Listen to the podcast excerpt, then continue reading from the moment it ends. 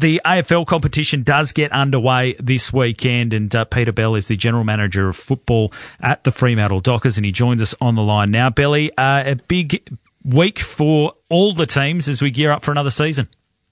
Yeah, it's really exciting time of year, and uh, look, uh, I think all the clubs would agree that they were sick of playing against each other and getting through the, the sort of pre-season phase with a couple of hit-outs, and yeah, can't wait to get uh, stuck into the real stuff. Should we've been playing already?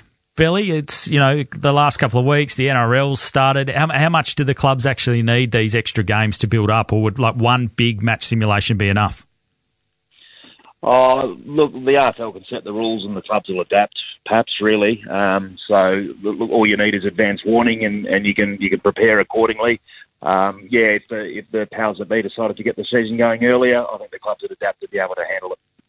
And Bailey, it seems like it's been a fairly healthy summer for Fremantle leading into round one. There, there are a few question marks. Can you provide an update on guys like Jaeger and, and Sonny and uh, Lukey Ryan even, who um, missed both Packy games?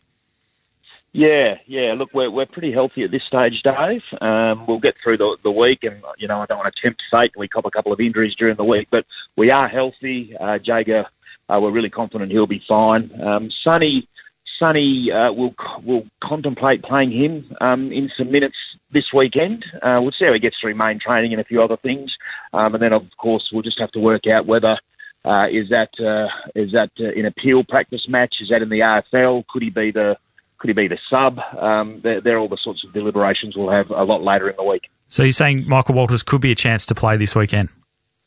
Uh, he's he's coming to hand pretty quickly. Uh, look, we haven't done much training this week at all, so um, look, I liked what I saw on Saturday, where where he did uh, quite a searching session. So we'll have a look at what he does at uh, main training on Thursday, and then we'll make the plan from there.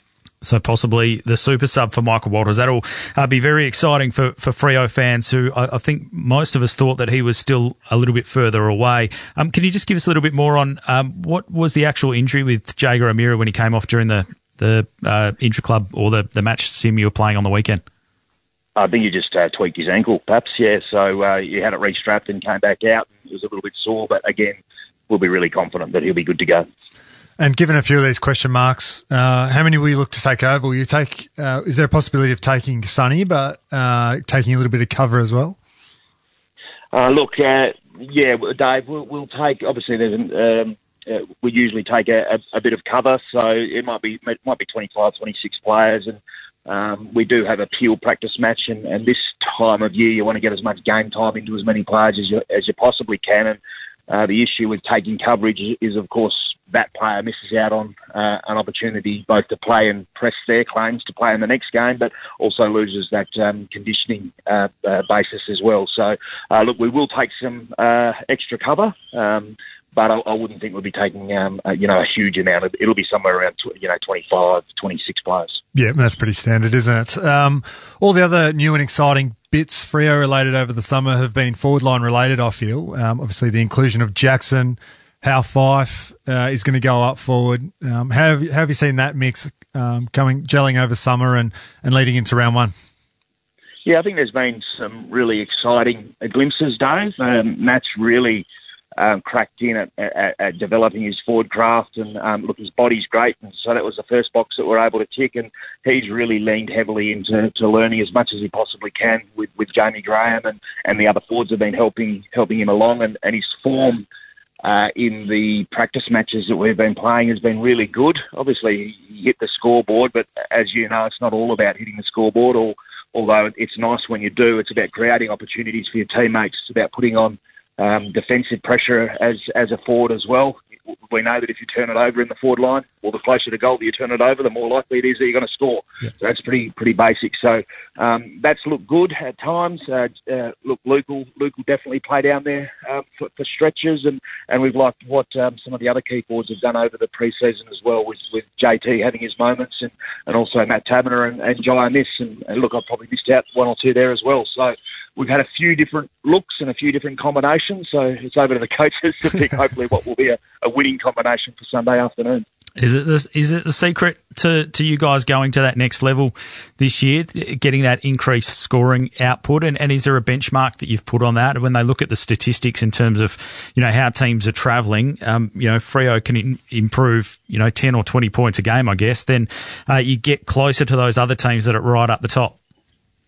Yeah, we'd like to we'd like to score more, but we don't want to lose our defensive DNA either. That's that's the the foundation of our, our game plan perhaps. Um, and, and look, it is a little bit about probably the personnel that you have up there and, and giving them the best opportunity to score and forward function and how the how the the players are working for each other. But it's also how you move the ball from further up the field, uh, where you play the game. Are you, are you a front half team? Are you, are you bouncing quick off turnover off half back and prepared to take on one on ones? Uh, if the ball comes in a lot, um, and that's obviously a positive, but it's the way it comes in as well. So um, there's a bit for us to work through there, and, it'll be a work in progress. We feel like our contest and defence is in pretty good shape. Um, so now we're just trying to tweak a few things uh, we have been trying that uh, hopefully Fremantle fans will see during the season. The other thing, Belly, that I'm fascinated to hear about is the new dynamic between uh, Alex Pearce, new captain, his leadership group, and how they're working in with JL and, and how they're going to carry the team uh, to some success this year. Yeah, it's been a big change, Dave, and you've been heavily involved in our in our leadership for a long time, and, and that's done a fantastic job along with uh, yourself and other people who took us through and helped us through some really tough times as, as we've sort of rebuilt. Um, and and look, I think uh, this current group, including Alex, have learned a lot from um, players like yourself and and that clearly, and and that's still there for them to lean on, giving advice, giving support.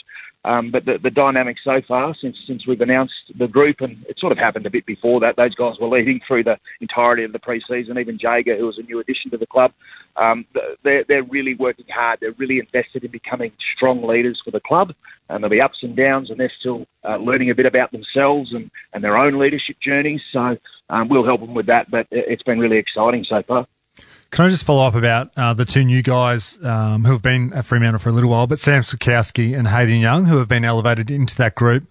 Um, I see them as being absolute vital cogs of the Fremantle juggernaut moving forward if they can remain healthy. They've both had their injury uh, histories, but um, can you um, give us an insight into how they've gone since their elevation, and because it is a new space for them? Yeah, they're both um, the thing that strikes you about those two is, is how much they love the club, um, and they're just fully invested in everything that the club's doing, and in helping uh, all of their teammates become better players, uh, as well as working on their own game. And uh, you have to pinch yourself and remind yourself that, that Hayden's only played 35 games, I think, so he's he's a leader beyond what his years would um, uh, would indicate, uh, but really strong influence.